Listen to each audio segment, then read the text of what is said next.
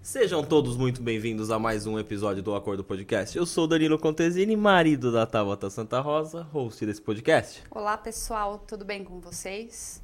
Mais uma vez, obrigado pela presença de vocês aqui conosco. Quero já começar diferente, pedindo, por favor, para vocês se inscreverem no nosso canal, se você ainda não se inscreveu, se inscreva. Deixar aquele like.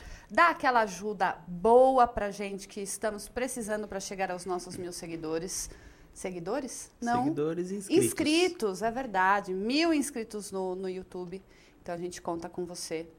E também, já agradecendo aos nossos patrocinadores, apoiadores, por este episódio de hoje, que não vai ser um podcast, hoje vai ser uma aula, gente.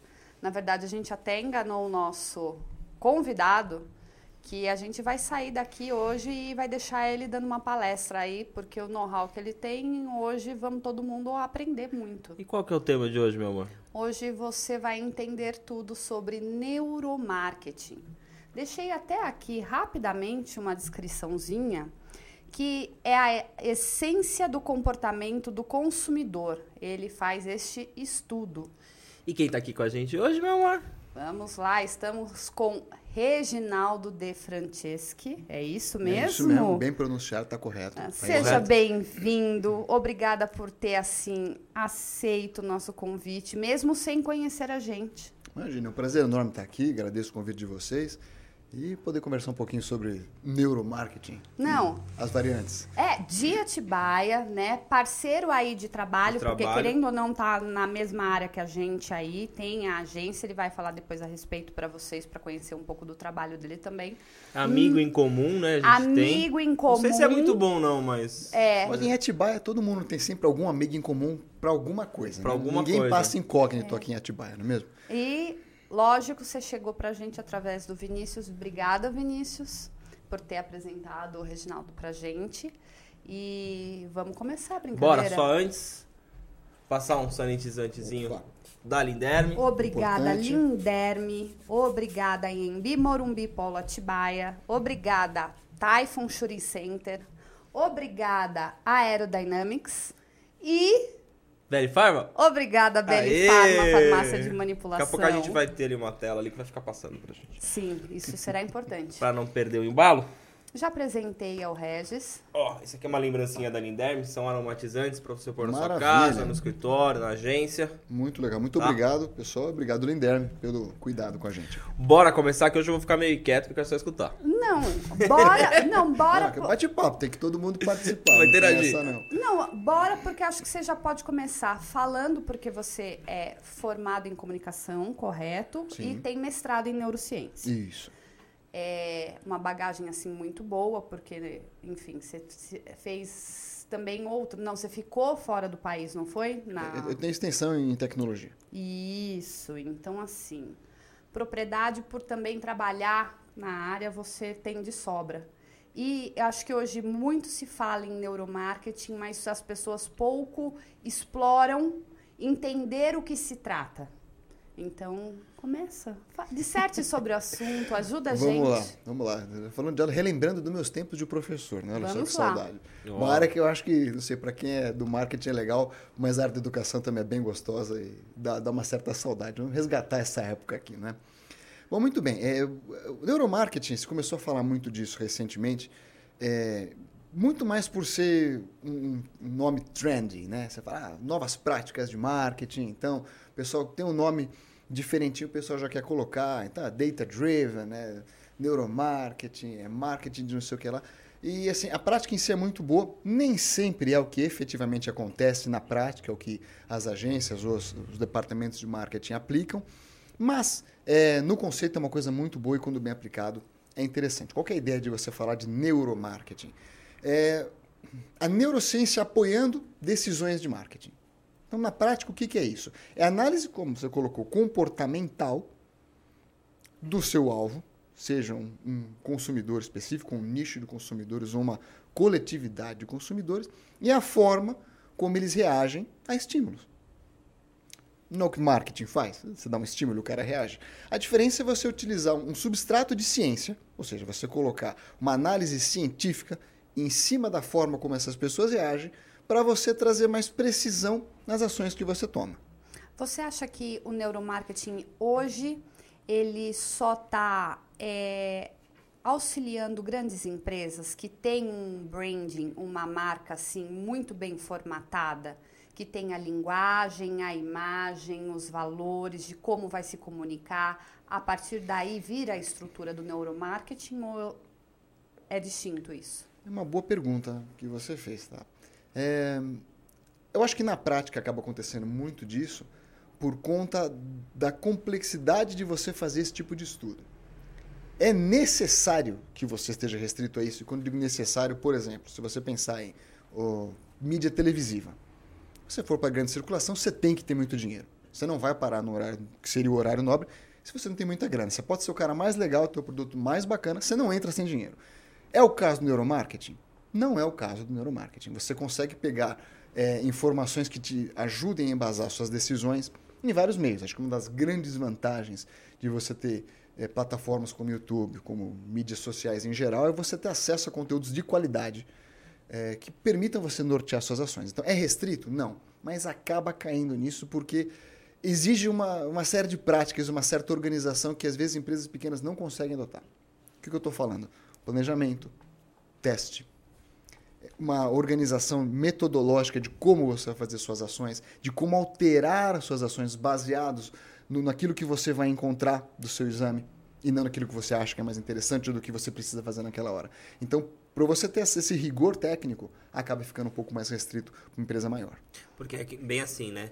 As pequenas empresas, elas, às vezes o dono ele é o que faz tudo, né? Ele sabe de tudo, ele faz tudo e ele às vezes não aceita. A gente sofre isso, eu acho que você vai poder falar muito bem disso. Aí ele não aceita uma mudança ou ele não aceita com que a gente implante alguma estratégia nova. Ele acha que ele está indo pelo caminho errado. Então, às vezes, assim, um profissional que nem você da área pode explicar. Porém, eu não sei o custo que isso gera, o tempo que isso gera para esse pequeno empresário. E se ele tem essa, não seria capacidade, mas se ele tem essa vontade de ter essa mudança. É bem essa a questão. Quando você fala de... Assim, empresas menores acaba sendo até uma alcunha. A empresa é pequena. Tem muita empresa grande, porte, com bom faturamento, com boa estrutura e que não consegue sair do básico. A gente pega por aí casos em que você vê sites não responsivos, mas assim, muito tempo atrás, né? A empresa patina, mas às vezes é o que eu falo. É a mente de quem está cuidando da empresa, né? Que não deixa, não permite o crescimento. Não é que ela não quer, né? Mas ela não acompanha. Exatamente. Aí acaba deixando a empresa ainda arcaica. Não, o Raiz acabou de falar do negócio do site, né? Meu, tem empresa que não tem Instagram. Ela não tem uma rede social ali para comunicar. Ela não tem ela ainda tem o telefone fixo, vamos assim dizer. Ela não tem um WhatsApp. Então, assim, a gente sabe que é difícil. Empresas grandes, não estamos falando de pequena. Quando a gente fala pequena e grande, não é o porte, né? A estrutura. Mas, assim, não tem. Então, você vê que tem muito... Nossa, eu acho que ainda tem um mar aí gigantesco para as pessoas crescerem. E você falou do que está na moda, né? Ah, neuromarketing, aí fala... Várias... É que... Desculpa te cortar.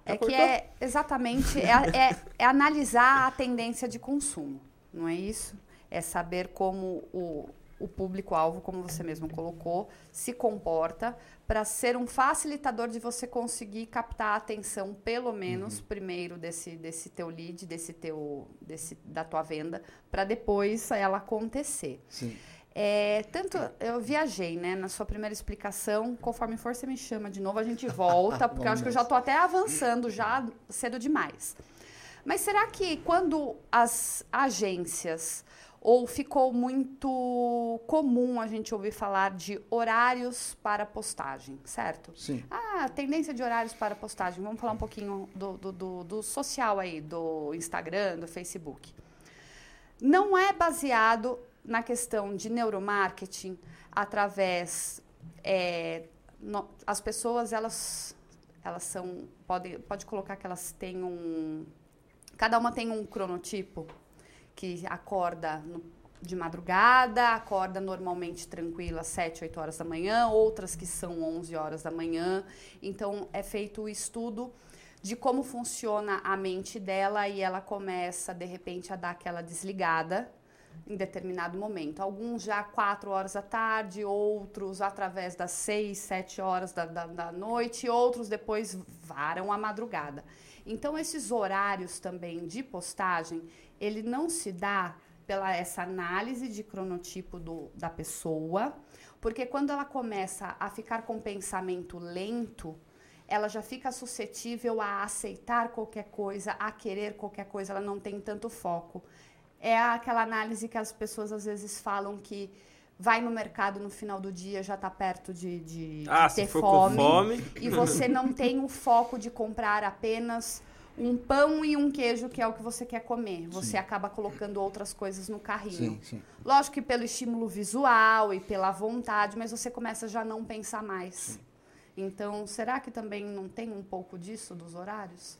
Eu estou viajando, tá, gente? Mas esse assunto eu gosto demais. Tem, mas aí vai ser uma coisa mais específica, porque quando você fala de horários, você está pensando em massa. Então, assim, acessos de massa. Então, quando o maior pico vai ter no geral da população.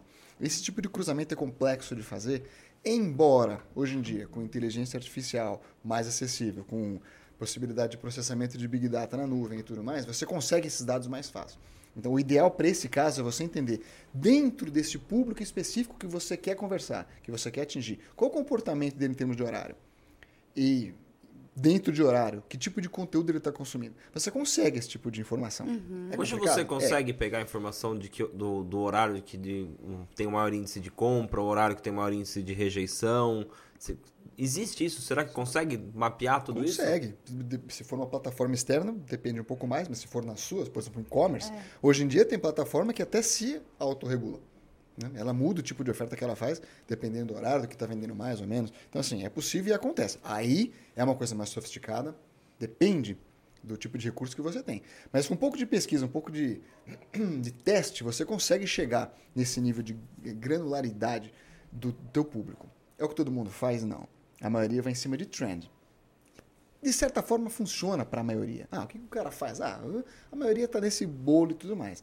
Não é exatamente o caso do neuromarketing aí, mas é uma forma de você se preparar para uma cultura de inteligência, né? De inteligência de dados aí para o teu marketing. E isso sim inclui o tipo de visão que você precisa para aplicar o que se chama de neuromarketing. Porque hoje a gente está cheio de guru, né, na internet, né? Então a gente está hoje está complicado, todo mundo vende curso, todo mundo sabe, todo mundo faz o melhor. É fórmula mágica. É fórmula mágica e todo mundo tem, daí pega, o que aí vai voltando, a turma faz a jornada do herói, faz tudo isso que nada mais é do que um neuromarketing, um marketing bem assertivo no qual as pessoas, quem não tem um conhecimento, acha isso fantástico, mas isso já existe há muito tempo, né? Essa jornada do herói, se você pegar, até eu escutei um podcast esses dias, estava falando, né, da Marlboro. O cara lá no cavalo, ele era um cowboy, sim, então um herói, então tudo aquele negócio, sabe? O cara que era o mais bonito, o outro... Então, ele comentou até do... Era Colgate, né? Não era Colgate, Colinos, né? Que dava um sorriso, que tudo que... Nossa, foi que depois virou Sorriso, ela mudou de nome. Era o mergulho, né? Porque era refrescante. Refrescante, deu sorriso. Então, isso já vem lá de trás. E hoje, assim, como a internet, eu acho que tem muita informação, está muito mais acessível para as pessoas, então fica mais fácil dela entender o que era o neuromarketing que já existia. E quando eu falei dos gurus, é o cara que ele chega, ele explica tudo, a pessoa acha que agora pronto. Agora eu não preciso mais do Regis, da Tabata e do Danilo. Agora eu montei minha página no Instagram e agora eu vou fazer tudo sozinho e vou conseguir porque ele conseguiu. Então, é aquele negócio. Hoje em dia você encontra conteúdos para tudo na internet, até para coisas que seriam assim, praticamente impossíveis de você praticar sozinho. Não estamos falando só de marketing. Se você extrapolar isso, tem defesa pessoal online. Não vai praticar defesa pessoal sozinho em casa. Quer dizer, já é difícil se você vai para uma academia, para um dojo, para praticar sozinho. O cara compra $15 e faz, agora eu me sinto seguro para sair na rua. Não é só na sua cabeça que você está seguro, mas o cara compra. É um curso de língua sozinho. Ah, eu aprendi alguma coisa, não estou fluente. Não, você não está fluente. Ah, fluente em inglês em 6 meses, sozinho em casa. Você não vai ficar fluente em 6 meses. Você vai aprender a pedir hambúrguer e ketchup. Mas se você vende essa ideia, o cara compra, tudo bem, o cara compra. E neuromarketing, você vai fazer sozinho em casa? Você não vai fazer. Não vai. A questão é a seguinte, o que antes, o que diferenciava uma prática de uma resposta social a uma imagem antes e agora, é que antes você falava assim, pô, pega o tipo de herói americano, como o caso da Marlboro, o cowboy, tá no ideário americano, exportamos aquilo pela indústria cultural norte-americana pro mundo inteiro, beleza, o cara é machão, o cara é bonito, o cara é resolvido, é o tipo de cara que eu quero ser também, vendi. Hoje você chega num nível muito mais individual. O que é que o desenvolvedor de jogos para celular voltado para o público infanto-juvenil quer? É bem diferente do que um cara de, sei lá, de 15 a 30 quer. Entender o desejo, né? E ter compreensão sobre o impulso sobre esse desejo. Eu acho que é aí que é a questão. Realmente não é só o estudo. Foi o que você já começou falando no início, é o teste. Porque você pode ter o conhecimento embasado para isso, só que ele não se aplica como receita em cada nicho, porque o comportamento de consumo ele é diferente mediante aquilo que você vende. Que o Regis falou que você tem uma extensão de tecnologia, né? Você falou, né? Isso. Então, quer dizer, hoje a tecnologia está avançadíssima, né? Então, sim, assim, tudo que é... Que você falou de curso de defesa pessoal. Tem curso de tudo quanto é coisa na internet para fazer tudo. Não que você vai aprender, mas as pessoas conseguem vender e falar com o que você vai aprender. E a tecnologia, ela veio para ajudar, mas ela está atrapalhando em alguns aspectos um pouco. Por quê? Está tendo muita informação e as pessoas não querem saber de onde vem essa informação. Por exemplo, o cara foi lá, eu ensino você a fazer site em 5 dias. Faz no Wix. Faz no outro, ele já vai fazer pra você. O cara só tá explicando pra você, você tá comprando um negócio que já, você já pode fazer. E aí o cara compra e fala assim, não, comprei e vou fazer o meu e-commerce. Eu falo assim, tá bom, eu quero ver você fazer. Se você aprender, eu te contrato. Entendeu? Você teve algum case, Regis, onde teve esse embasamento, essa parte de neuromarketing, de repente não que vocês tenham feito, mas que já tenha vindo com esse estudo pra passar pra gente o quanto isso é válido, é bom para uma empresa ou não? Tenho. De fato, não é meu. Eu gostaria que fosse, mas você vê um exemplo de... E aí, não é só neuromarketing, mas é uma forma de comunicação baseada em valores culturais, tá? Nos Estados Unidos, eles têm o March Madness, que são vários playoffs e times se enfrentando e esses eliminatórios, eles expandiram para várias coisas. Então, você tem March Madness para tudo. Que tipo de vídeo você gosta mais de ver? Que tipo de conteúdo você quer mais conhecer? E um que ficou muito interessante, que eu acompanhei, é o da Disney. Eles criaram times para as atrações dos parques. A atração do elevador, da montanha-russa, daquilo, do barquinho, daquilo. Time para cada um deles. E esses times das atrações se enfrentavam nessas eliminatórias. E depois era a Disney de Orlando contra a Los Angeles, a final da eliminatória do March Madness. E nisso você conseguia... Era divertido de ver que o time ia ganhar e tal. Que, na verdade, refletiu o quê? A visão das pessoas em relação à atração naquele determinado momento. Só que se você fizer uma pesquisa e perguntar o que você acha? Você gosta mais dessa ou daquela? O cara... Sei lá. Mas quando você cria um time, uma identidade... Você consegue gerar um valor muito mais afetivo e uma resposta muito mais emocional. A pessoa começa a torcer para um. Exato. E mais, como é um produto altamente emocional... Isso tem tudo a ver. Então, você não só consegue receber uma resposta, mas você consegue influenciar uma resposta. Então, você pode pegar uma atração meio caída, mesa antiga, e criar uma resposta afetiva para ela. E nisso perceber como as pessoas reagem. Bom, além de você ter isso, por vários anos eles tiveram, começou a ter produto disso. Os caras falaram, não vai ter camiseta do time da montanha-russa e tal. Não existe esse time. Você entende que é só uma atração. Não, mas o cara queria... do time, não sei o que lá e tal. Então, isso é muito legal, porque é uma forma de você lidar com vários valores sociais, culturais, respostas emocionais, e entender como você liga uma coisa a outra. Bom, tem um caso grande, famoso e tudo mais. Dá para todo mundo fazer algo parecido? De certa forma, dá. Quando você cria conteúdos emocionais e vê como as pessoas reagem a isso, você está se aproximando dessa realidade. A questão, portanto, é ver como é que o seu público lida com certos estímulos.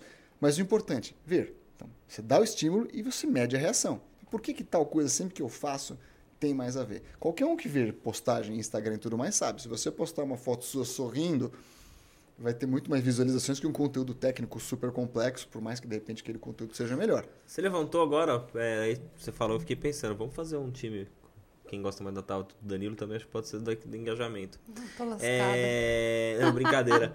Essas coisas acontecem. O próprio Big Brother faz isso. Você acabou de falar que a turma do pipoca, sei lá do quê, do camarote, eles fazem times para as pessoas começarem a se identificar e vai torcendo e depois ele vai afunilando. Então acho que eu nunca tinha pensado nisso daí. Você falou, daí eu comecei a puxar.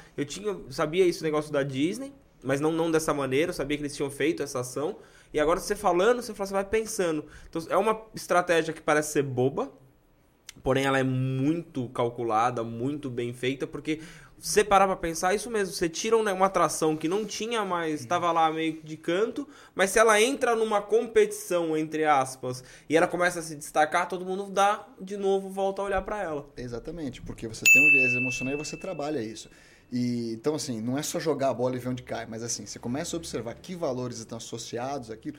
Não é só jogar, tem que ter uma consistência. Quer dizer, o que você projeta é o que você vende. Uma atração fofinha para criança, não adianta botar os destruidores. Não, tem que ter uma consistência na comunicação, mas quando você maximiza esses valores e você tem uma resposta emocional consistente naquilo, e você consegue observar, se você pega as estruturas socioemocionais, vamos dizer assim, que estão ligadas a isso, você consegue replicar para outros casos. E aí é uma aplicação de neuromarketing. Aí para nós que não somos a Disney, não temos aí $5 milhões só para pesquisa, é basicamente ver como é que o seu conteúdo e quais aspectos técnicos, objetivos e racionais e quais emocionais estão dispostos, como o teu público reage a cada um deles e como é que você pode ressaltar aquilo para em outras ocasiões você colocar esse conteúdo também à sua disposição, esses valores à sua disposição e aí ter a resposta que você quer. Que seria uma forma básica, vamos assim, para falar quem está em casa, quem está começando, que não tem os 5 milhões para investir agora, poder fazer o seguinte, que é o que a gente às vezes dá umas dicas aqui, de você pegar o seu Instagram, se você tem um negócio, você presta um serviço, vai lá atrás, pega suas postagens lá de 4 meses, 5 meses, 6 meses para trás, vê qual teve mais engajamento, faz uma pesquisa você mesmo ali dentro do seu público. Recicla, né? Recicla, olha ali, vê, essa aqui eu tive bastante comentário, essa aqui engajou, então é porque isso aqui, esse conteúdo foi legal, então replica esse conteúdo de novo, aprimora ele, faça ele novamente, que você vai, acho que, ter um engajamento melhor ou igual ao que você teve, por quê? Porque o que dá certo, você replica. Então, eu acho que isso é muito interessante de ser feito. Sim. É interessante, mas ele ainda é uma maneira simplista que eu acho que não alcança a questão de neuromarketing. Não alcança. Aí é questão de dados, de você já ter isso para você, do que já deu certo. E tem que também ver o que para você é dar certo. Mas não deixa de ser... Não, sim, é válido, mas é o que eu estou falando da questão de tema, de neuromarketing. Porque o que para você deu certo, às vezes, da maneira que a pessoa vê em casa, pode ser a curtida. Como para mim pode ser o alcance, quanto a questão de comentários, sim, quantas pessoas estiveram ali se relacionando com o que eu coloquei como mensagem. Então, é o que eu falo, acaba sendo... relativo. Não, é relativo, mas acho que para quem está em casa escutando, que não vai ter uma condição ainda de chegar e entender ou contratar alguém para fazer o neuromarketing, seria uma forma pequena de ele também entender como ele pode trabalhar com o exemplo que ele deu da Disney. Não estou querendo falar do neuromarketing em si. Não, eu acho que, na verdade, vocês estão falando de coisas que elas se encaixam e se complementam, porque basicamente o que você está colocando aqui é o seguinte, se você não tem uma organização fundamental no seu marketing, você pode fazer o marketing com qualquer tipo de prefixo que você quiser, não vai dar certo nenhum deles. Vai ser chute, e chute é sorte uma hora acaba. Então, se você não tem uma definição de público, uma definição de objetivo, uma definição de métrica, esquece. Aí é verborragia. Aí vai cair na questão do trend, eu tenho que fazer porque todo mundo faz, e aí a coisa não anda. Então, e muita gente acaba caindo nessa porque fala, eu tenho que fazer alguma coisa, eu tenho que inovar, eu tenho que mexer. Aí o cara vê lá no tendências do marketing, essa aqui que eu vou. E o cara vai e não dá resultado e fala, puta, mas isso aqui não funciona. Não é que não funciona. Não funciona se você não tem um substrato. Não adianta você fazer. É aquele, né, é chavão, mas você faz a cobertura do bolo, não tem bolo. Então, o que você espera atingir com isso? Não é mesmo? Mas assim, tá falando uma coisa mais próxima de casa, vai. Então, nos testes Disney, um alcance de milhões e milhões. Não precisa ser necessariamente só emocional, tá? Tá pegando um gancho nisso. Beleza, eu tenho um público que tem um olhar racional. No caso da minha agência, por exemplo, a GRCF One, a gente é muito focado em tecnologia. E dos nossos grandes clientes, um deles é da área de segurança digital. E o público estava desesperado com um negócio chamado LGPD. né? Tá mudando, isso afeta muito, dói no bolso e tudo mais. Alguns dos melhores conteúdos que melhor performaram em mais de uma ação que a gente fez estavam ligados à LGPD. E aí virou tema para blog, para material especial, para marketing direto, para webinar. Então, é emocional? Não, tudo bem. É emocional quando paga aquela multa que ninguém quer, de uma porcentagem do seu faturamento global, aí dói. Mas o racional fala, eu preciso entender disso. Quem entende disso? Esses caras são bons. Eles conhecem a segurança, eles conhecem o meio digital, e eles estão falando disso, eu quero consumir esse conteúdo. Então, o conteúdo é relevante. Será que ele vai ser relevante agora, igual foi naquela ocasião? Menos e daqui 2 anos menos. Como também até quando era só um projeto, também ninguém ia querer ler. Então, tem o timing, tem o que o seu público está querendo ler e tem a tua colocação em cima daquilo. Então, isso é uma leitura comportamental, é uma leitura situacional que gera ações que vão fazer sentido naquela hora e, portanto, vão dar resultado. É, para fazer uma piadinha agora, mas sou eu, né? Tem que fazer, senão não vai adiantar. Não vai sair dando tapa na cara de ninguém não agora, porque tá na moda, achando que vai pegar agora, porque também daqui 3 anos o tapa já não vai ser igual. Então, né? Então eu acho que é bem o que ele falou. Eu quis ser um pouco mais, vamos assim dizer, um pouco mais chucro, né? Da maneira que eu falei, que eu não entendo muito do assunto. Deixa vocês dois falando, vou aprendendo aqui. Mas assim, eu quis falar pra quem tá ali em casa poder tentar fazer alguma coisa, entendeu? Foi o que eu pensei. Desculpa aí, amor. A colocação ajudou? Deu fez sentido? Obrigado, não me ajudou. Eu acho que aqui não tem certo e errado, não. Eu só defendo a questão do que você mesmo falou, Regis, das pessoas pararem de olhar o outro de uma maneira simples. Na hora, agradeço. Uma maneira comparativa, porque por mais que exista as trends, não quer dizer que se encaixa também a você. Por quê? Porque a pessoa ela não tem uma análise ampla e ela não tem um enredo, uma maneira dela falar com o público, ela não sabe quem é o público dela porque ela só quer vender, ela não sabe qual é a faixa etária, como vende. Às vezes ela nem sabe para quem ela vende. Infelizmente, vamos falar de empresas pequenas, né? A gente está falando das grandes que tem todo esse embasamento, toda essa ajuda, né? Quando a gente fala de neuromarketing. Mas e das pequenas? Elas falam, só que elas não sabem como se posicionar diante disso. Aproveitar agora, pede uma ajuda pro Regis, sei lá, se alguma coisa ele consegue dar alguma dica, já que você falou que ele ia dar aula, tudo, estamos tentando. Ele vai dar consultoria de neuromarketing hoje de graça, vai sortear 10 ainda. Horas de consultoria. Vou escolher uns 20 perfil aqui de pessoas, você vê o que você acha que ele deve fazer melhor. Não, olha, faça isso, pelo amor de Deus. Vamos ver isso aqui agora. Mas tem que mandar um sincerão ou é... Não, sincero.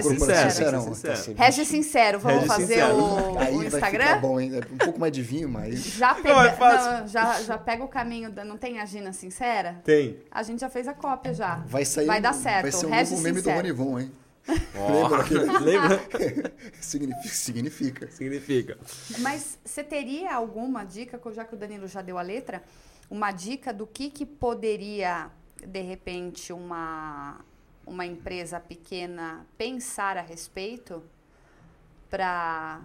de repente, melhorar, de certa forma, a aproximação, porque nada mais é do que isso, neuromarketing. Sim. Acho que a primeira coisa é capitalizar em cima de conteúdo que já está lá. Tá? Então, você pensa que o filé é uma pesquisa específica em cima de grupos e reações a certos estímulos já pré-determinados, como equipe de psicologia, de neurociência aplicada. Ok, você não tem essa grana. Então, vai atrás de coisas que você já sabe. O que você já se sabe? Por exemplo... não adianta você colocar conteúdos de alta complexidade em ambientes de baixo tempo de atenção. Então, por exemplo, num podcast você pode falar de neurociência aplicada. No teu story, você não pode falar sobre isso dessa forma. Você pode colocar dicas, né? Você até viu no Instagram da agência, tem certas dicas pequenas, mas não adianta você querer explicar rapidamente neurociência, um toque de neurociência no seu marketing, não é bem assim. Então, você tem que colocar informações precisas, curtas, adequadas ao seu meio. Você pode simplificar a sua comunicação de forma que você deixe claro o foco dela. Porque o tempo atencional das pessoas nunca foi lá essas coisas e tem diminuído. Por quê? Excesso de estímulos ao seu redor. Então, quanto maior o volume de estímulos, maior o seu filtro diante deles, portanto, menor a retenção que você tem. Então, como você tem uma retenção pequena, você precisa de quê? De doses muito precisas de colocações que você tem. O que isso impacta? Layouts limpos, layouts consistentes, poucas informações, informações relevantes, uma linguagem não necessariamente simples, mas adequada ao tipo de leitura que o seu público faz. E isso são esse conhecimento de psicologia social aplicada que você já pode capitalizar em cima e fazer isso bem feito. O cara fala, puta, mas eu tenho tanta coisa para falar, eu tenho certeza que você tem muita coisa para falar. Meu amigo, você que olha para a gente, eu sei que você tem muita coisa para falar. Mas contenha isso, fale o essencial. É melhor você passar 1, 2 informações que vão ser retidas do que você passar 10 e não ficar nada. Isso é o tipo de coisa que você consegue fazer hoje, é grátis. Isso ajuda bastante.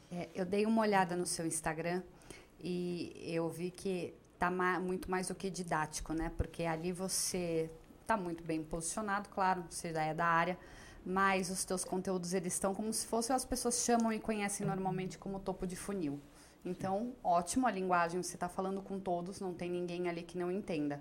Quando vai para o seu site, ele já está mais qualificado. Então, vai chegar ali realmente uma pessoa que está ali do meio para o final do funil, que já tem um entendimento, que já vai chegar para você, entre aspas, virando e falando qual o valor do meu investimento.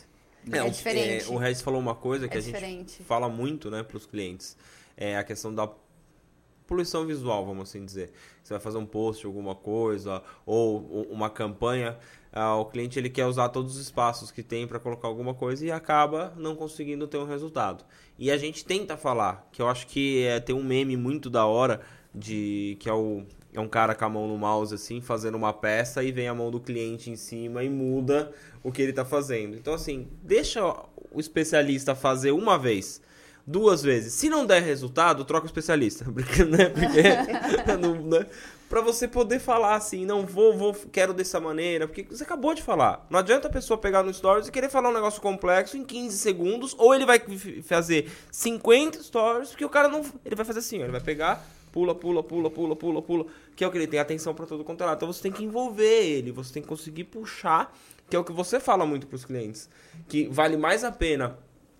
não é a constância que vai fazer o resultado, mas é a maneira que você põe isso daí na rede.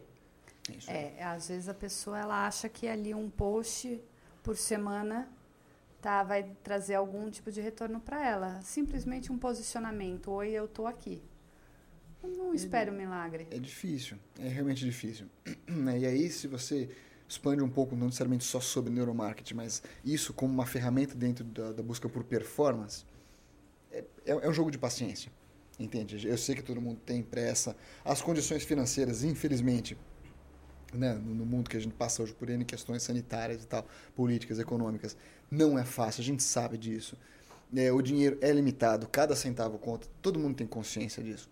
Mas querer resultados de hoje para amanhã é se frustrar e jogar o jogo da derrota. Mas a gente fala a mesma língua e você está aqui hoje porque você é profissional com P maiúsculo, né? Porque a gente lida com pessoas que não falam e não agem dessa maneira. E a gente sabe que é tempo, é pesquisa, é teste, né? É estudo, não é simplesmente venha para mim que eu vou fazer e acontecer e você verá um mundo... Justamente. Não é bem assim. E a gente quer quebrar, né, esses paradigmas, porque assim, a gente trouxe uma pessoa que também tem uma agência e a gente também tem. Então, às vezes, a pessoa fala assim, mas concorrência... Para mim, não existe mais uma concorrência. Eu acho que as pessoas, elas se encaixam, cada um tem o seu pedaço ali de mercado, né? Aqui, o propósito do podcast é passar conhecimento para quem está assistindo. Então, se eu tiver que trazer... qualquer pessoa do meu ramo ou 2 pessoas do mesmo ramo e que elas possam passar o conhecimento delas adiante, que esse acho que é o maior propósito que a gente tem, é o que vale. Porque a Tabata sempre fala, ela que procura. Quando o Vinícius falou de você, mandou a Tabata, nossa, é um tema que eu quero falar. Será que ele vem? Será que ele vem? Aí eu falei, nossa, vai ficar muito legal. A gente veio numa pegada falou de tráfego, aí pegou, mudou, já veio falar de experiência do atendimento do cliente, agora já vem uma dessas. Então assim, pra gente que gosta e é da área, é legal. E pra quem tá em casa, poder pegar um pouquinho de cada coisa, que nem a dica que você deu, a dica que a Tabata dá, que o Danilo dá, às vezes legal isso daí. Ela mesma consegue aplicar e fazer melhorias, mesmo que seja no modo faça você mesmo. Sim. Claro. Né? Porque todo mundo tem um começo, né? Hoje o tamanho que você tá, as contas que você tem, Dificilmente quando você começou, você começaria do jeito que você se encontra hoje. Sim. Nem comecei com marketing, na verdade comecei como produtora de conteúdo. Né? É, e só foi colocando mais produtos no seu guarda-chuva. Exatamente. E eu até virei e falei pra você que a gente tinha que gravar outros, porque eu queria muito pegar a respeito de site. Falar a respeito de site, porque ainda as pessoas vendem, infelizmente. Vai fazer um site, vai fazer um e-commerce, você vai vender horrores, porque o mundo agora é compra online. Mas não é só fazer o site. Exatamente. Né? Não é pegar só comprar ali com você o site. Não, porque você agora pôs um site com um produto que ele vai vender. A oferta é muito grande, né? A oferta é muito grande. É a mesma coisa que a gente com o trabalho, né, de mídia digital, a gente pega, faz o trabalho, a nossa parte a gente faz. Eu falei outro dia num podcast que a Tabata aconteceu isso com ela. A gente pega o cliente e leva ele até a porta daquele estabelecimento ou até a área que ele vai comprar um produto, sendo digital ou não. Dali pra frente, já a nossa parte a gente fez, a gente levou até lá. E muitas vezes a própria empresa ou o funcionário não é qualificado e não converte. E aí vem a culpa pro marketing, né? Então, o Regis vai e faz uma campanha gigantesca, um negócio lindo, maravilhoso, que ele tá pronto, maduro. Só que daí lá na frente, a empresa ela não tá preparada para isso. Então, a gente vê que quando a Tabata fala, todo mundo não faça você mesmo, pegue um pouquinho, faça. Eu acho que a pessoa tem que fazer, ela tem que começar. Mas ela tem que, depois que ela pegar ali como é que você fala sempre? Ela pegar ali, não é uma engrenagem, mas que ela pegar uma atração. Ela pegue e comece a procurar um especialista para ajudar ela, para ela não se perder na metade do caminho. Sim. Se aplica com alguns clientes ou até mesmo para você, alguma coisa relacionada a neuromarketing ou não especificamente? Porque foi o que você colocou, né?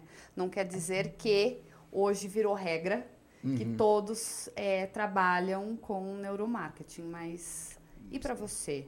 Na sua empresa ou com algum cliente em si? Mais na parte de design. Então, para design, para a gente é importante, porque como a gente lida com públicos... nossa especialidade é tecnologia, tá? Muito do nosso faturamento vem de clientes de tecnologia, apesar da gente atuar como full service, esse mercado é importante para a gente. E dentro de tecnologia você tem muitas variantes. Então, você vai ter... infraestrutura, hosting, segurança, serviços públicos e tal. E aí você tem que lidar com as pequenas diferenças nesses meios, né? Então, esse entendimento do comportamento de cada um é importante, você saber como lidar. Desde a forma como você coloca uma imagem, até o tipo de imagem que você põe, e ainda expandindo um pouco mais até para o tipo de conteúdo que você faz. Então, eu tenho clientes há um bom tempo comigo, mencionei um na área de segurança, tem um na área de engenharia, né, sendo um pouco de tecnologia, apesar dele também estar entrando para a tecnologia, e o tipo de termo que você usa para cada um tem que ser completamente diferente. Então, por exemplo, em tecnologia você pode falar com tranquilidade de processos maduros. Em engenharia, sou estranho processos maduros, tem que falar de processos robustos. Processos maduros é um termo que fica meio xoxo. Se você falar para tecnologia, você fala de segurança de fim a fim, porque ele traz direto do inglês, end-to-end. Quando você fala para engenharia, é segurança de ponta a ponta, como é em português. E o design reflete isso também. Então, um que é uma coisa mais sólida, mais direta, mais pé no chão. Outro que é uma coisa mais alusiva, mais dinâmica. E é o comportamento do teu público, a forma como ele enxerga valor no que você põe, que tem que nortear o que você faz. Então, é desse entendimento do público que você capta onde está o valor agregado da tua peça. Se você não tem isso, você põe aquilo que você acha que é mais bonito, e por mais que seja muitas vezes, você cria uma peça sem valor e você não chega onde você quer chegar, né? Então, a gente aplica muito nesse sentido. Alguém anota a minutagem para fazer um corte dessa explicação dele? Eu já decorei. Já decorou? Já. Ai, que precisa. Aí sim, não é qualquer um, não. Amanhã pode perguntar pra mim que eu vou assistir o episódio umas 4 vezes. Não, mas é essa explicação que ele fez que é exatamente isso. Não é do jeito que só você, cliente, quer que faça. Tem como também as pessoas veem por trás o teu nicho e como deve ser colocado, né? Às vezes o cliente acha que é um produto, que é o carro-chefe dele, e nem ele sabe que não é. Que ele tem um outro produto com muito mais potencial de ter um sucesso maior do que aquilo. Exato. Desculpa, amor, te cortei. Não é isso. Eu adorei o que ele falou. Vamos fazer um corte, a gente faz um corte, aí se ele autorizar, a gente pega e manda, faz uma lista de transmissão para os clientes. Vamos... Só com esse pedaço. Mas deixa eu te falar. Olha que legal esse episódio, mas você não precisa falar que é pro cliente. Às vezes ele não vai nem entender, né? Mas lembrei de você. Lembrei de você, mas a gente faz... Eu tenho algumas pessoas em mente que eu... É complicado, pensei. Eu e a Tabata, a gente... Tem anos aí no mercado, vamos assim dizer. A gente veio de mídia bastante forte, né? A gente teve revista, teve tudo. Daí a gente foi migrando, daí a tecnologia veio chegando, né? A gente foi para o digital. Hoje a gente acha que trabalha muito mais com estratégia e o digital ainda faz algumas coisas offline, mas não é mais o forte. E a gente ainda tem uns clientes antigos com que a gente presta serviço, com a qualidade. Alguns a gente não pode...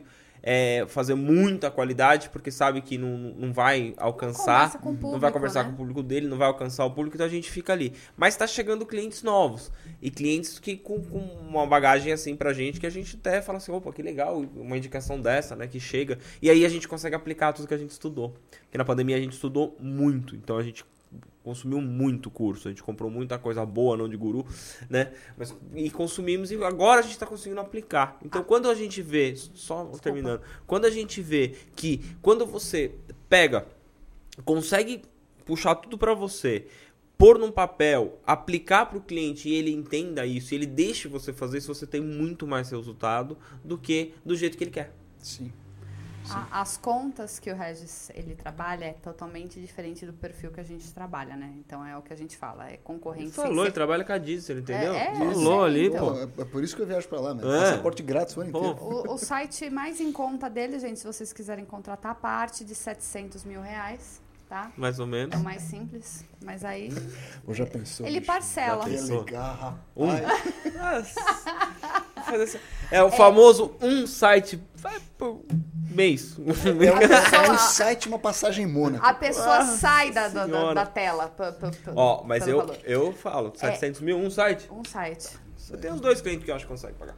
Uns 2? Tá. Vamos tentar ver se quer fazer com ele. Vamos tentar, né? Bom, não, a gente já tem, né? Mas quando você não muda nada. Eu perdi o que eu ia falar. Não, retomei. Ele tem as contas que ele está acostumado e a gente tem os nossos clientes. E às vezes eu me pego justamente quando algum cliente é novo e ele pede para ver alguns que estão em funcionamento para ele virar e falar assim, eu quero conhecer o teu trabalho. É a maneira errada dele querer conhecer o meu trabalho, porque eu não sei ainda qual é o gosto desse cliente. Eu posso, lógico, saber que ele vende máquina fotográfica, mas eu ainda não sei se ele vende online, se ele tem a lojinha, que ainda bate foto 3x4. Às vezes ele gosta de um padrão de arte que não é condizente com o público dele. Então, quando você também faz uma apresentação prévia do teu trabalho, eu gosto de colocar que ele não reflete o meu potencial de poder enxergar e posicionar a empresa dele. Porque, às vezes, a pessoa pode virar e falar assim, não, eu não gosto de vinho rosé, então eu não vou entrar aí porque ele não vai ter outras coisas para me oferecer, entendeu? A gente tem que tratar cada empresa como única, né? Então, ela vem e você consegue passar. Quando, no ano passado, a gente começou a implantar... mais foto instagramável de produto na área de alimentação que a gente tinha, né? Foco no alimento, e a gente começou a falar para os clientes, precisa de foto real. Não precisa. Eu falei assim, precisa. Eu falei assim, o mercado mudou. Hoje a pessoa, para ela pedir um prato seu, ela ir até seu restaurante, ela quer ver a sua comida. Não é um banco de imagem. Banco de imagem tem fotos lindas? Tem fotos lindas, sim. Claro, se você quiser fazer um filé parmegiana, você vai usar, por exemplo, um banco de imagem, beleza, o filé parmegiana vai ser quase todos iguais. Mas uma montagem de um prato, um produto diferenciado, um lanche, alguma coisa, um doce. Então a gente fez um curso e foi aplicando isso. E começou a ver o resultado muito rápido. Eu mesmo, você que puxou para esse assunto... Eu mapeei, eu tenho uma cliente que faz doces agora na época da Páscoa, então eu mapeei a região aqui, as maiores contas relacionadas a possíveis concorrentes, eu falo na questão de ovos caseiros, e ver como cada uma estava trabalhando, se posicionando justamente para eu virar e falar assim, ok, o meu foco vai ser esse aqui, enfim, dar uma direção para como trabalhar com as imagens. eu fiquei muito feliz, porque empresas com qual? Empresas que eu digo, as confeiteiras, que não se preocupavam há 2 anos atrás, do ano passado para cá... Tá fazendo. Era aquela foto do celular embaçado de qualquer jeito, que mostrava o pé, sabe? Umas coisas assim. E agora tá assim. Você ainda vê que a pessoa não está grande, mas ela tem uma preocupação em destinar o valor para se mostrar de uma maneira diferente. Então, isso já é uma adaptação, uma nova fase. E é gostoso de ver isso. Essa parte de foto, a gente começou forte nisso e eu vi que o resultado, Regis, ele é fantástico. Fantástico, porque assim, até os grandes players pararam de usar. Grandes players tiveram um problema, né? De chegar, eu quero aquilo e não sei aquilo, e vinha, não vou falar o nome, mas vinha um negocinho desse tamanho amassado, né? Então, e na foto tava lindo. Então, todo mundo começou a se preocupar. Então, quando você vê um player muito grande se preocupando com algo, dê atenção a isso, porque ele já viu alguma coisa que você não chegou pra você ainda, que você quer menor. Então, quando a gente começou a fazer... Muita gente, muitos clientes falam assim, eu não quero fazer. Ou outros falam assim, mas eu vou gastar muito para fazer tudo isso. Eu falo assim, você não vai gastar, você vai investir, né? Sim. Ah, mas eu tenho 50 pratos no meu cardápio, eu vou ter que fazer foto dos 50? Eu falo, não, a gente vai pegar os principais, os melhores, o que você quer mais vender e a gente vai começar. O que aconteceu? Fez uma vez, 2 vezes, hoje a gente tem foto de todos, porque ele viu o resultado e agora para ele não vê como um gasto. Né? Então eu acho que isso valeu a pena. Eu acho que cabe um pouco você agora falar mais um pouquinho, que a gente falou bastante. É, porque é que a gente vai viajando. A nossa cabeça vai fervilhando por conta do nosso trabalho. Mas a foto é o desejo, né? É a gula, é o desejo. E querendo ou não, já é um comportamento, já influencia, porque ninguém deixa de comer. Isso tudo, aí já que a gente fala de neuromarketing, isso tem a ver com as respostas... não são basais, mas elas estão ligadas ao instinto da gente. Por que a identificação com uma imagem tem que ser realista hoje? Porque é uma questão de projeção. Então, quando você tem uma imagem bem montada, quanto maior a qualidade dela, quanto mais apelativa for aquela imagem, maior o tipo de resposta que eu espero ao ver aquilo. Se a imagem corresponde, maravilha. Se não corresponde, era o quê? Frustração, dissonância cognitiva. Minha resposta vai ser mais negativa do que era no passado, porque no passado o meu parque de ofertas era pequeno. Não tinha 3, 4. Né? Agora tem um monte. Tem um monte de qualquer coisa. Então, tem um monte de hamburgueria, tem um monte de sushi, tem um monte de paleta mexicana. Tudo tem um monte. Tudo. Cookie tem um monte. Sorvete artesanal tem um monte. Então, se você vai no B2C, você sabe melhor do que eu. Né? Se você não tem um produto que vai gerar uma consonância, né, para o teu público, você vai ter problema, porque ele vai escolher outro, e esse outro pode estar a 100 metros de você. Tá muito fácil, que nem a gente, né? Podcast hoje tem... o nível de exigência aumentou também. O mapa mostra, né? Exatamente, você tem mais exigência e é muito rápido você trocar. Ah, não gostei. Restaurante tipo X perto daqui. Pronto, ele já te joga. Acabou, o cara já puxa com a avaliação, se é bom, se é ruim, se é médio. Se... Acabou. Antes Atibaia tinha 1 ou 2 de cada coisa, né? Não, agora tem...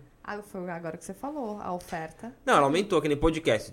Tem um monte agora, né? Virou moda, então tem um monte, todo mundo tem espaço. Ixi, tem espaço pra todo mundo ainda. Você joga lá na internet, tem um monte de podcast. Então, o que você tem que fazer? Você tem que ter um tema legal, você tem que falar de alguma coisa legal, que é muito rápido. O cara começa a assistir o seu, meu, é 30 segundos, 40 segundos, não gostei, pá, vou pro outro. Acabou. Porque tá muito tudo acessível. Então, quando você fala do restaurante, o cara para na porta. Antigamente, você ia num restaurante, tinha uma fila de espera, o que você fazia? Você esperava. Porque era o único bom que tinha, ou você falava, opa, se esse tá cheio é porque é muito bom. Hoje, se tiver, que antigamente segurava a fila pra mostrar a casa cheia, né? Exatamente. Balada em Atibaia, tudo fazia. Segurava pra mostrar que, nossa, tá tendo um movimento. Hoje não, hoje você pega no Google ali, você joga, fala assim, eu quero um mexicano do lado aqui perto de mim. Tá, aparece os outros, você Acabou. Pega e sai e vai. Entendeu? Não, nem sofre. Não sei se seria neuromarketing, mas a gente que falou esses dias de tráfego pago, na questão de criativos, de você fazer vídeos para chamar atenção, para reter a atenção do público, é aquele de 2 a 5 segundos iniciais do vídeo, senão a pessoa já passa os stories ou já passa o YouTube. Então, assim, por que foi formatado a questão de entonação e a maneira que você chama atenção nesses 2 a 5 segundos iniciais? Não, e a vídeo? Competitividade, que foi o que o Regis acabou de falar. Você mas entra... já tem um estudo por trás... que já comprova isso, que se você não reteve ali, já era, a pessoa passou a vez. A competitividade tá assim, você entra pra comprar um sofá no seu celular, você vai faz uma pesquisa de comprar sofá, né, vai te jogar um monte de sofá de outras marcas, de outras Sim. empresas, porque ele sabe que você tá querendo comprar um sofá, né? Você Sim. passou essa informação, então hoje a disputa é muito grande. Então quem tem ali uma boa comunicação, tem uma boa imagem, tem uma cópia, alguma coisa, algo que encante aquela pessoa e não deixa ela sair para procurar em outro lugar, converte. Caso contrário, eu sou suspeito agora para falar que tem tanta opção, mas tanta opção, que se não souber trabalhar, você pode montar um negócio hoje e vender um monte. E amanhã, se você perder a mão, vem outro já tira você dessa posição e vai, que é o que ele acabou de falar. É, o Regis, ele entende muito bem, apesar dele só vender sites de 700 mil. Só. Antes ele vendia mais barato, ele falou pra mim. Praticamente uma linha de negócio, sites de 700 mil. Entendeu? Só grandes empresas que compram. Não, as pessoas que forem visitar depois a empresa dele, vai ver, vai sentir o que eu tô falando. Você bem que diz que tá no Brasil, 700 mil daqui a pouco é pra encher o tanque, né? Tem que tomar cuidado, porque às vezes não tá... Às vezes, eu não sei, mas eu tô andando bastante a pé agora. Voltei pra saúde, né? Não, fazendo tudo a pé. E tô pensando, eu tinha uma motinha elétrica, eu vendi, tô pensando em arrumar uma outra. Não tá no tema, mas as coisas para você esquentaram no período pandemia, pós-pandemia. Como é que tem sido para você? Pergunta oportuna, porque a agência, da forma como ela existe hoje, nasceu no meio da pandemia. Eu trabalhava.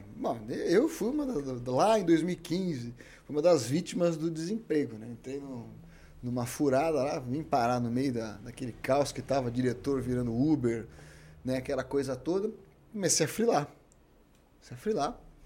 E eu sou de redação, minha área, meu forte era a redação. Comecei a fazer um monte de freela, comecei a prestar serviço para uma agência. Falei, a gente precisa fazer um negócio disso, escreve bem, produz bem. Vamos fazer uma produtora. Fiz uma produtora, desfiz a sociedade com a agência, fiquei com a produtora sozinho. São meus clientes até hoje, inclusive bons amigos até.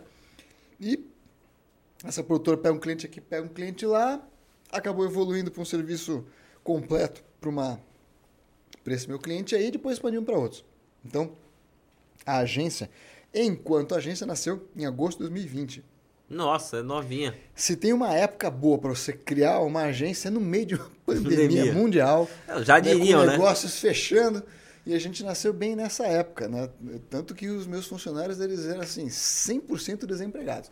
Todos eles, chegavam os currículos para mim, assim, experiência até março de 2020. Todos, assim. Todos. Sem exceção. Nós estamos agora indo para 2 anos aí de agência, e quase todos estão comigo desde o primeiro dia ali, e o currículo deles era todo assim, março de 2020. Fechou, as empresas fechando a roda, e aí foi... A gente aqui sofreu no começo, quando parou tudo, que a gente não sabia o tamanho do meteoro que ia cair, né? Aí essa aqui já entrou no parafuso, eu falo sem ter vergonha, não sei se a gente já falou ou só falou em off, a gente começou a ver o que ia fazer, a gente peguei, a Tabata falou assim, vamos vender, estava no inverno, né? Vamos vender sopa. Peguei, fiz um Instagram de sopa, que nunca ninguém viu, criamos um logomarca, criamos tudo, falei, vamos vender sopa. Por quê? O que começou a acontecer? Clientes começaram, tudo fechado. Eu tinha muito cliente na época de restaurante, muito. Vixe. Falei, pronto. Como é que você trabalha? Como que eu ia cobrar? Eu fui justo. Eu falei, não vou cobrar a pessoa. Que continuidade você dá no serviço que a pessoa não sabia nem como ia fazer. Aí quando começou o delivery funcionar, eu continuei trabalhando para todo mundo. E me ligavam aqui, mandavam mensagem para tal. Eu falava assim, pode parar. Eu falei, não. Depois a gente vê. Eu falei, não vou largar na mão. Eu falei, qualquer coisa você me manda uma comida aí, alguma coisa. Porque a gente estava também numa situação, porque parou tudo, para tudo. Sim. E a gente chegou a pensar em parar. Aí a Tabata já começou, de repente, Regis, eu acho que 2 meses bem complicados, de repente começou. 1, 2, 3, eu assim, não, acho que foram 3 para 4 meses. Deu tudo isso? Acho que não deu. Sofremos acendeu, tanto assim? Acendeu a luzinha ali.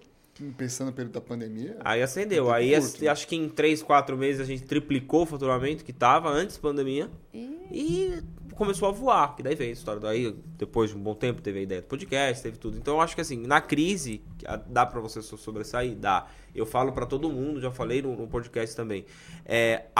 Pro Danilo, a pandemia foi boa. pro Danilo. Esquece o que aconteceu. Pro Danilo. Sim, lógico. Né? O Danilo voltou a ler, o Danilo voltou a estudar, o Danilo voltou a ser mais casa, o Danilo voltou a ter as ideias dele, o Danilo se dedicou ao negócio dele.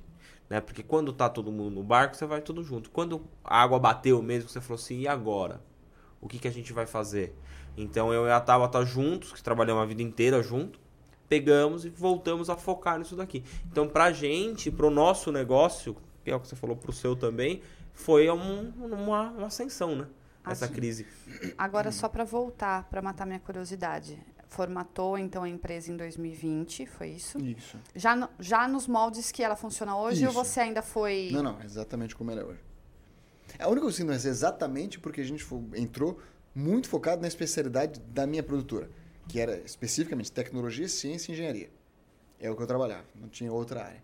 E eu juntei com uma produtora de sites de um ex-funcionário meu, das antigas, cara, sempre manteve uma boa relação, e ele tinha uma produtora de sites. E aí era para todo mundo, né? E a gente juntou os esforços para fazer. Então, nosso portfólio tem, se você for pegar o que cada um fez, tem clientes enormes aí e tal, entre um trabalho e o outro, né? E a agência nasceu com essas duas especialidades, né? Conteúdo e desenvolvimento. No mais, é o formato que a gente atua até hoje. O primeiro grande projeto foi como uma house, mas dali para frente a gente fez trabalhos aí por escopo definido, por jobs, por FII, por projetos, enfim. Aí, como full service mesmo. Fala para as pessoas como eles acham o seu site, o Instagram da empresa, para as pessoas que tiverem interesse aí com R$700 mil sobrando. É. Gente, pode não vir, é pode tudo vir. Você isso. Tem 700 mil, venha, meu amigo. Estamos esperando. Eu estou te esperando. Contato. Tá parcelando no cartão já, né? Não, tá 10 vezes sem juros.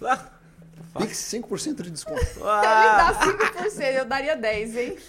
Não, mas o 10 é na hora que tá fechando, né? É, então, pode já falar 10 que ela vai pedir 15. Aquela adoçadinha, né? É. Se for agora, é 10.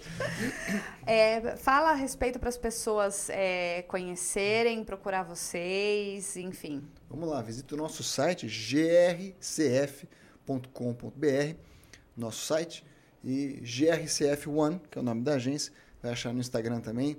Lá você vai ver dicas de marketing, vai ver um pouco do nosso conteúdo, vai ter chance de visitar nosso blog, conhecer um pouquinho das nossas visões de marketing aí. E também ver um pouco do nosso portfólio, conhecer gente que a gente atende, que já atendeu, projetos que a gente tem, enfim. Dá para ter uma ideia do que a gente enxerga do marketing, o que está rolando por aí. Otário, podia sortear um site de 700 mil, né? Eu acho. Você acha? Mas não pode ser uma versão light de 350? Brincadeira. 50 mil dólares? Sempre a gente pega alguns clientes aqui, claro que dependendo do produto, né, a gente faz um sorteio, um traz um livro. Gente faz aqueles seus dois clientes de 700 mil procurá-lo, aí eu tenho certeza que ele vai querer sortear depois. Pode ser. Mano, a gente vem todo dia aqui, ó. Não, gente, é brincadeira. Procura lá se vai precisar. Não é tudo isso, não. Ele tá na promoção agora. Aqui no GC, tá o perfil do Regis, tá o pessoal dele, mas também se ficar mais fácil para você, entra lá no pessoal dele e manda uma mensagem. Vou deixar na descrição do vídeo também, o da empresa. Site, isso, mas manda uma mensagem que daí ele responde vocês e negocia esse valor aí. Isso, pode ir lá. No meu perfil também tem o site da empresa, você vai conhecer. E vai ser muito bem-vindo, pode falar com a gente, que a gente ajuda vocês. Eu queria agradecer demais o seu tempo, Regis, de você ter topado estar aqui. Eu acho que a gente tem muito mais a explorar do que você pode proporcionar para a gente. Hoje eu acho que não foi nem 5% do que você pode. Mas eu fico feliz por você ter dado essa oportunidade pra gente. Eu acho que a gente podia marcar de novo. Aí você vem com o seu sócio, acho que é seu sócio que você falou, sim, da parte de site. Traz mais um, porque daí acho que a gente tem bastante assunto da nossa área. Eu acho que a gente tem bastante coisa ainda pra falar. Pra agregar, né? Pras pessoas. Não, né? Com certeza, vai ser um prazer. Mais algum recadinho? Mandar um beijo pro pai, pra minha mãe, especialmente pra você. Nossa, lembra? Senti vontade de fazer pra pai, pra mamãe, especialmente pra você. Eu rapaz, também sempre quis, eu ainda não fiz, eu vou fazer. Tem que eu fazer, a gente pode fazer junto isso daí. Uma boa. Então, pessoal, eu agradeço a oportunidade, é sempre legal poder compartilhar as coisas. Eu acho que esse tipo de iniciativa que vocês tiveram aqui, era não só corajosa, que exige um tempo, um investimento, uma estrutura. Não é fácil fazer isso. Quem tá vendo, vê pessoal batendo papo e tudo mais, não sabe que tem... câmera, tem estrutura, tem alguém atrás editando, verificando tudo, preparação antes, dá trabalho, é difícil fazer e eu reconheço e respeito e valorizo muito a iniciativa de vocês. Obrigado. Eu acho que a difusão de conhecimento é uma coisa que está em falta.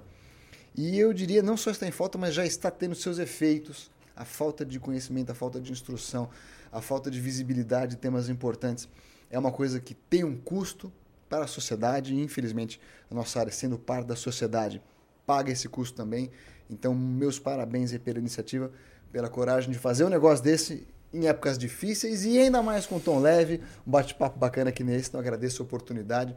Sempre que vocês quiserem, é só chamar, eu venho.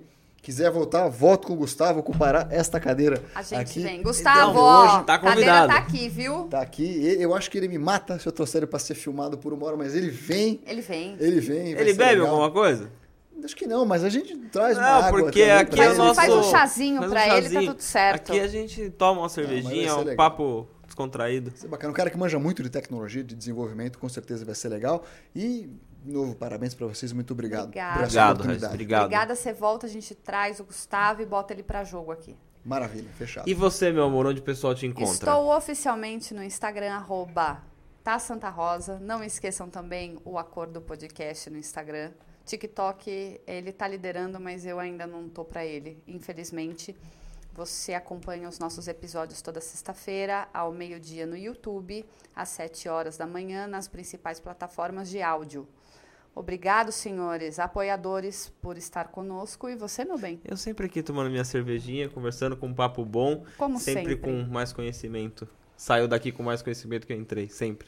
Seu Instagram? É @dancontezini, só no Instagram, tá bom. Então tá bom, eu agradeço. Eu que agradeço. Regis, obrigado mais uma vez. Prazer, pessoal. Gente, obrigado. E até a próxima. Tchau, tchau.